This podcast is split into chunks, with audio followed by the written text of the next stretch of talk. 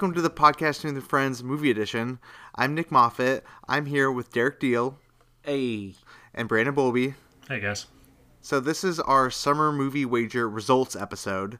Back in May, we recorded a summer movie wager episode. You can listen to it in our archives. In that episode, we made predictions of what the highest grossing movies of the summer would be. It should be stated we followed the rules from our favorite movie podcast, the Slash Filmcast. So you can check them out at slashfilmcast.com. They have a whole website set up so you could make your own predictions and follow along and play the game. Uh, that website's at thesummermoviewager.com. So um, basically, we each went our separate ways and made our own top 10 of what we thought the highest grossing movies of the summer would be. And every week we would look at the results and follow the charts and graphs that were on the Summer Movie Wager website and uh, just kind of play along. We didn't really know how the summer was going until it was over. So um, basically, uh, in this episode, we're going to go over the results of the summer box office state who won the game, how they won the game, what each other's biggest mistakes were, and kind of just break down the box office a little bit before we wrap up. So, um, you guys ready to do this? Yeah. I'm ready. Okay, cool. So, I guess first things first, we'll go over the 2017 summer box office. Uh, number 10 was Girls Trip. It made $114.4 million. Number 9 was Transformers The Last Knight with $130 million. Number eight was War for the Planet of the Apes. It made 145 million dollars. Number seven was Cars 3 at 152. Number six was Pirates of the Caribbean: Dead Men Tell No Tales at 172 million. Number five was Dunkirk at 185 million dollars. Number four was Despicable Me 3 at 261 million. Number three was Spider-Man: Homecoming with 330 million dollars. Number two had Guardians of the Galaxy Volume 2 at $389 million. And number one, the highest grossing movie of the summer, was $411.5 million. So, um, I don't think you said the word Wonder Woman. It was Wonder Woman. yeah, I said Wonder Woman won the. you just said number one was four hundred and eleven million dollars. Yeah. I, are you serious? yeah, yeah. that was great. I'm pretty sure I said that Wonder Woman was number one with $411.5 million. Did I really not say Wonder Woman? Only the audio file will tell. Okay, well, well, we'll listen back when the tape gets released, and uh, we'll see who said what. anyway, uh, Derek, do you want to read the results of how of who got how many points? Yeah, I'd be honored. Nick, I'm sorry to tell you, but you lost. You got last place with 47 points. Aw, So bad. Um, I think me and Brandon had a pretty tightly fought campaign. yeah, almost the entire time it was going back and forth pretty evenly. Yeah, like I thought I had a pretty, like I thought I was pretty like far enough ahead that I was just like it was a cakewalk the rest of the year. I like, you know, I got Wonder Woman up high on my list, and I thought like that was just gonna carry me through the finish line, but. Right in the end, Brandon snuck up and took the cake. So I, I came in second with 51 points, and Brandon came in first with 52 points. Yeah. wow. Well, good job, Brandon. Yes. Eh. So uh, basically, the the terms of the wager were that whoever won was going to be able to pick a movie, any movie in the history of film, that the other two people would be forced to watch. Brandon, uh, you're going to reveal that at the end of the episode, right? Oh yeah, I got it ready. So, I mean, like Derek said, you guys had like a back and forth pretty much the whole summer. I didn't stand a chance the whole time. Uh, what do you think were like the main things that helped you win the game? Um, so the biggest thing I think pretty clearly is me putting Guardians of the Galaxy at number two and nailing that spot. And the biggest thing reason why that happened is because my failed prediction of Spider-Man at number one.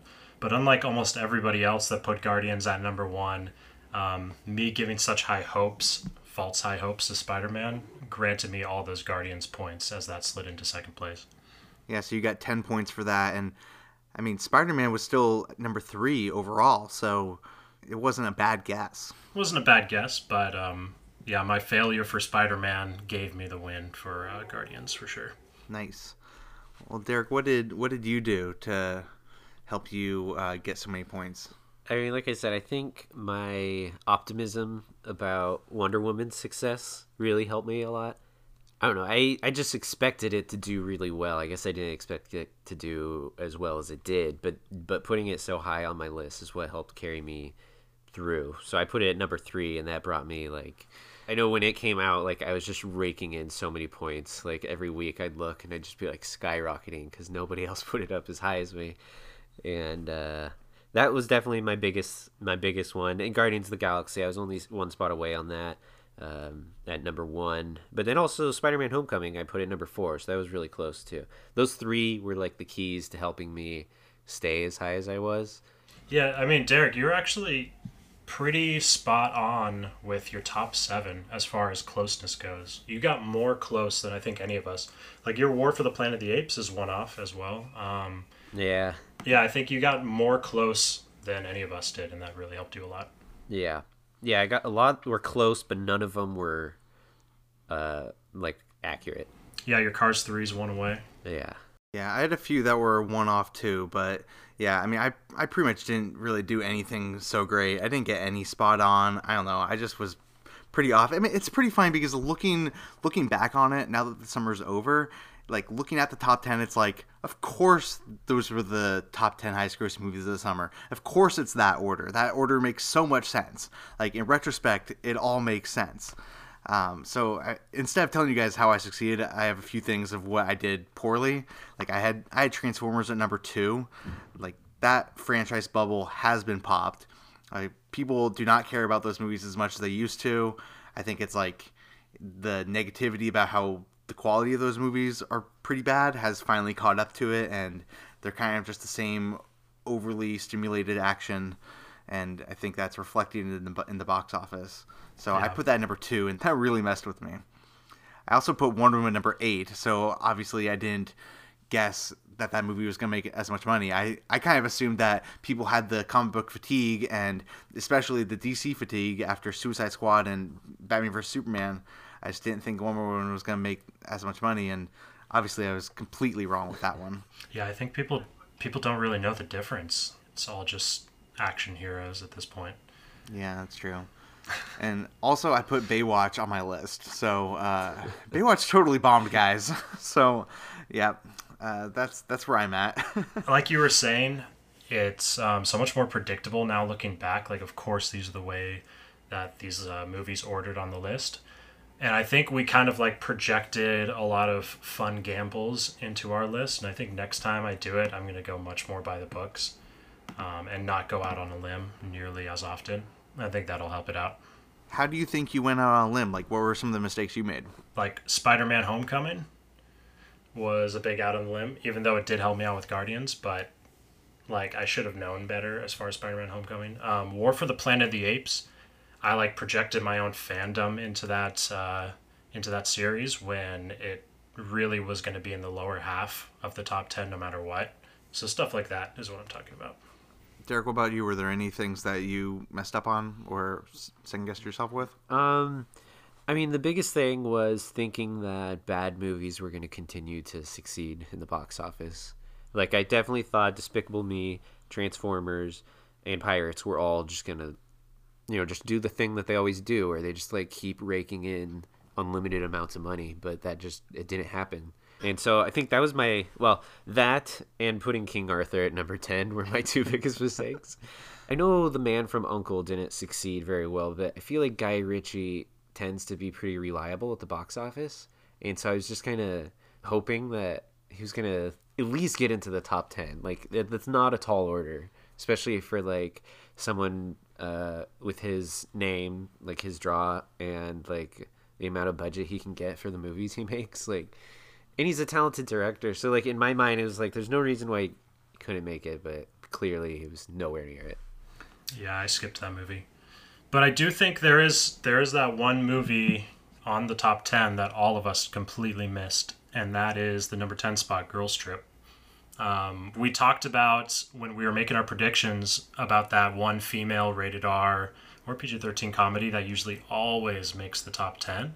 And um, I thought that was going to be um, Rough Night, was my pick for that spot. And I know you guys both left that guess out completely of your list. I think I had Rough Nick- Night as a dark horse, but yeah, And um, you had Baywatch, which is rated R comedy. yeah, that's yeah. I had Baywatch as my like rated R comedy that I thought would make it. I, I I thought about that, but I just chose the wrong movie, and yeah, I didn't choose the female. The female part of it is something I totally just didn't consider. I remember researching trailers, and oh God, the trailer for Girls Trip was so so horribly bad, and I cannot believe how great the reviews have been for that film, and it's really carried it this summer. Yeah, and that's that thing where like the buzz coming out of Rough Night was not good. Like people didn't like Rough Night, and I know you saw it and I saw it, Brandon, but yeah, I didn't like it. I know like you thought it was all right, or you thought it was pretty good. I, I don't know. What did you think about it? I, I thought it was a good B. I laughed. I thought it took a couple risks. Um, I wish it had taken more, but I enjoyed it. yeah, but yeah, so the buzz wasn't that great coming out of it, and then I don't know. Everyone that talks about Rough Night, though, not Rough Night. Everyone that talks about Girls Trip just loves it. So I bet it probably benefited from Rough Night having bad reviews and stuff. Like you said, there is that audience that, especially in the summer, you know, when the kids are out and stuff, uh, parents want to go see like a nice raunchy comedy. And I bet like when nobody saw Rough Night or they heard that it sucked, like everyone got really excited for Girls Trip. That was like the next movie coming out, even though it wasn't like a big, like I don't even think I've seen the trailer for it. I don't even know what it's about. I've just seen the poster, and I feel like it hasn't been spread all over the place. You know, I've seen uh, maybe a TV spot for it, but like Rough Night was everywhere. All I know is the trailer had a girl on a zip line, like peeing on the crowd below her because she was stuck on it for a long time. it was you like literally potty humor, Yeah, and it was it really turned me off from wanting to go see. it. as me and Derek were over here giggling about it, so. so funny, such a good joke. Um, anyway, like, what are some other things that we want to talk about with uh, with the box office? I mean, I think all of us, none of us want to go without mentioning Baby Driver real quick. Just a shout out to Baby Driver for coming in Represent. at number 11. Yeah. No one, I think everyone talked about wanting to put it on their list just for fun, like just because we wanted to be, to succeed so badly. It almost made it. It was like just got knocked off at one of the last weeks, I think. Yeah, it was on the top ten for uh, like almost a full month, and it got knocked off just at the end by Girls Trip. And it's a tall order for that movie to make so much money and make to the top ten. It was by far Edgar Wright's highest grossing movie. Yeah. By almost like triple. Yeah, if you add up the box office for his previous four films, um, Baby Driver made more than all Yeah. of them combined. It's amazing. so happy for him. Yeah, it's really awesome. And I think a big one we need to recognize is uh, Dunkirk and how incredibly well that film did. Yeah, Yeah. I think all of us had Dunkirk pretty low on our lists. Number nine and number 10 for all three of us. Yeah. Yeah. Turns out people really were looking for that kind of movie. And I do think Dunkirk benefits a little bit from it being an IMAX movie. People Yeah. people wanted to see that at the IMAX, which tickets are typically more expensive for. I think it's been a long time since we've had that quality, like, war um, action film. And this film and the trailers for Dunkirk, I think, really gave people something they hadn't seen in a long time. Yeah, for sure. I guess you just always bank on Christopher Nolan. He never never fails the box office. Yeah, I mean his movies are events. Yeah. When they're coming out, people need to actually see it in the theater. In this time where everyone's streaming everything, Nolan always makes movies that you need to see on the biggest screen possible, which is a big testament to him. For sure.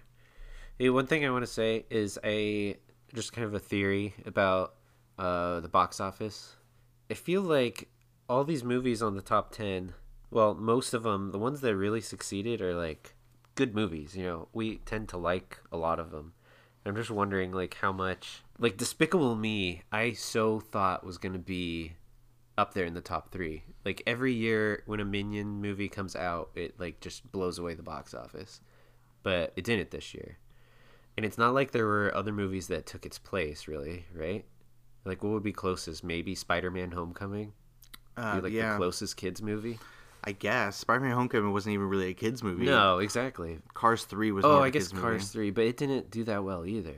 Yeah, that Cars Three made less money than Despicable Me Three.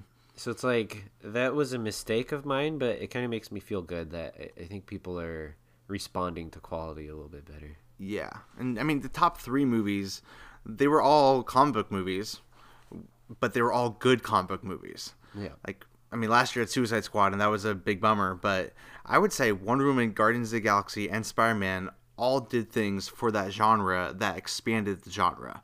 We talked about it in our last episode, but Spider Man was basically a John Hughes high school movie. Guardians of the Galaxy Volume 2 definitely expanded the character depth and their relationships with each other in ways that most comic book movies or most action movies don't do.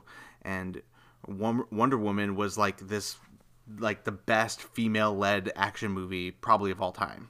So I, I don't know what that says about comic book movie fatigue, but it, they're still they're still ranking it in, and the quality is very high up in those three movies. Yeah, I think as long as they keep bringing in new and creative voices, we're gonna keep seeing that trend. It doesn't matter what the movies, like what the actual content is, or you know the IP. I think as long as they keep putting interesting writers and directors behind those movies, we're gonna keep seeing new, unique takes on that genre. Yeah, I hope so. Yeah, it, it really makes me just happy to see um, the people respond to quality like that and to see those three in the top three and uh, the production companies taking risks and it paying off big for them. Agreed. Yeah, agreed. Annabelle 2 was the highest grossing horror movie of the summer and it made 81 million, which is really good. I think this is a big year for horror movies considering Split and Get Out also made a lot of money back in the spring. I like to touch on this a lot, but Blumhouse, I think, is kind of changing the game for a lot of people. In not just making like micro budget movies that are really good and make a lot of money, but even like, you know, Annabelle isn't like really, really low budget movie. You know, I think it's still like in the 20 or 30 million and it still made, you know, 81 million dollars. Yeah. I think like just this this idea of giving them the smaller restrained budget and seeing that a good product comes out like the other side before it makes it to the movie theaters is like it's kind of their staple and it seems like a lot of people are really latching on to that uh, that approach and it seems to be paying off really well Is Annabelle Blumhouse as well? no i think it's warner brothers Yeah, but they're totally borrowing that. Yeah, it's the kind of the same thing. Like it, you know, has a you know, it's a big budget for a horror movie, but all things considered, it's a very small budget for. Oh, I mean, it the movie, not Annabella, but um, that is for as big of a blockbuster as it's been. That is an incredibly small budget, you know. Absolutely. And that movie came out in August, and it was the top grossing film of that month. Yes, Annabelle 2 at 81 million. Um, yeah, so August this year made $657 million. Um, in comparison to a good year like last year, it made a billion $19 million. Oh wow, So that's it's- a lot less. Massive difference. Yeah, so I mean, how much of that, like, that goes back to what I was saying. Like, I feel like people might have been burnt a little bit by last year with a lot of big uh, blockbusters that came out, and a lot of people went to see them, obviously, because last year did really well. It was one of the better years for box office. But coming through this year, it seems like there's better films, but they're making less money. And I feel like a lot of that is direct. It's directly affected by what happened last year. I mean, also this this summer was a little front loaded. I mean, what actually came out in August that we were expecting to do all that good? Yeah, that's Um, true. there was the Dark Tower, but no one, everyone knew that would flop. Like, there was it was a pretty actually slow month. I didn't really go to the theater to see any blockbusters at all. Yeah, I think if you looked at our summer movie wager chart, most of our top 10, came, I think almost all of them came out through July. Nothing really big was scheduled to come out in August. Yeah, that's true.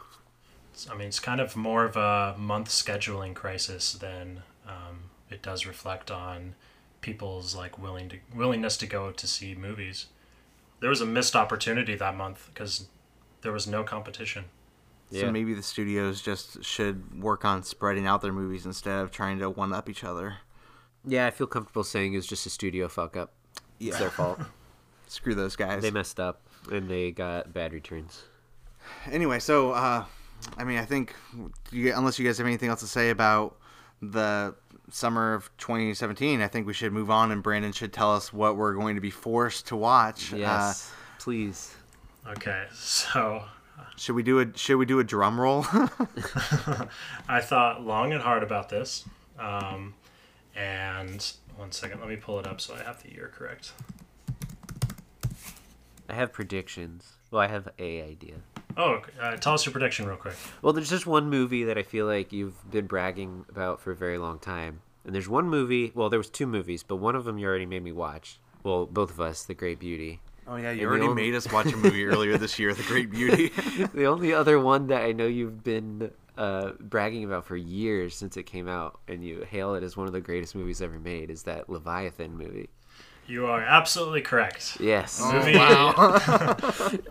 the movie I'm going to make you guys see came out in 2014. It is a Russian drama film called Leviathan.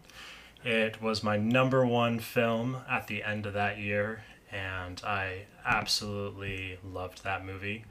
Um, in a completely different way than the movies that came out after, like Victoria and The Great Beauty. I mean, this is more of like a hard to watch, slow burn of a drama, kind of like in the likes of Godfather, I feel like. But I'm really excited to finally have you guys be forced to watch it. It's actually it's just been really fun like not watching it like just because you want me to watch this so bad. But honestly, I'm actually pretty excited to watch it. Like as much like praise as you've given it. I'm excited to see our interpretation of it. Yeah, it's on um, it's on both uh, iTunes and Amazon Prime for streaming. yeah, I mean, like the other movie you made us watch earlier this year, The Great Beauty. I know I'm like joking around that you made us watch it, but it was for some reason it was better than what I thought it was going to be. I don't know why I was expecting it not to be like. I just was like, oh, Brandon's gonna make us watch this foreign Italian movie. like, I don't even know what it's about. Okay, here we go. And then it was turned out to be like this beautiful experience that uh, I got a lot from.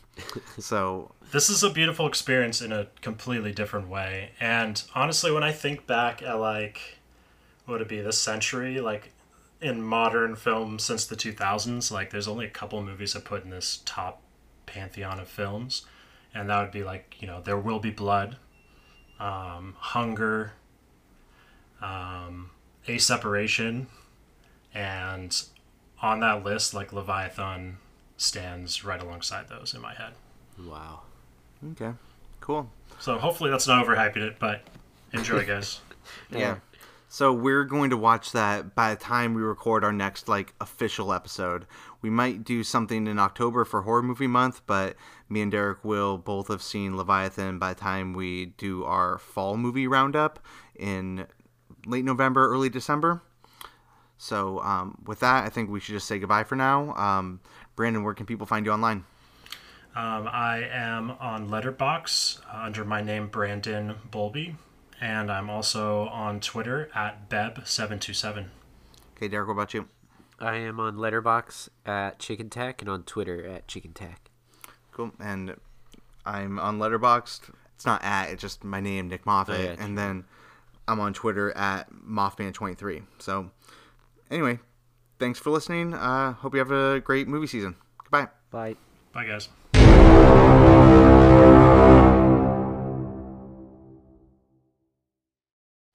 Okay, cool.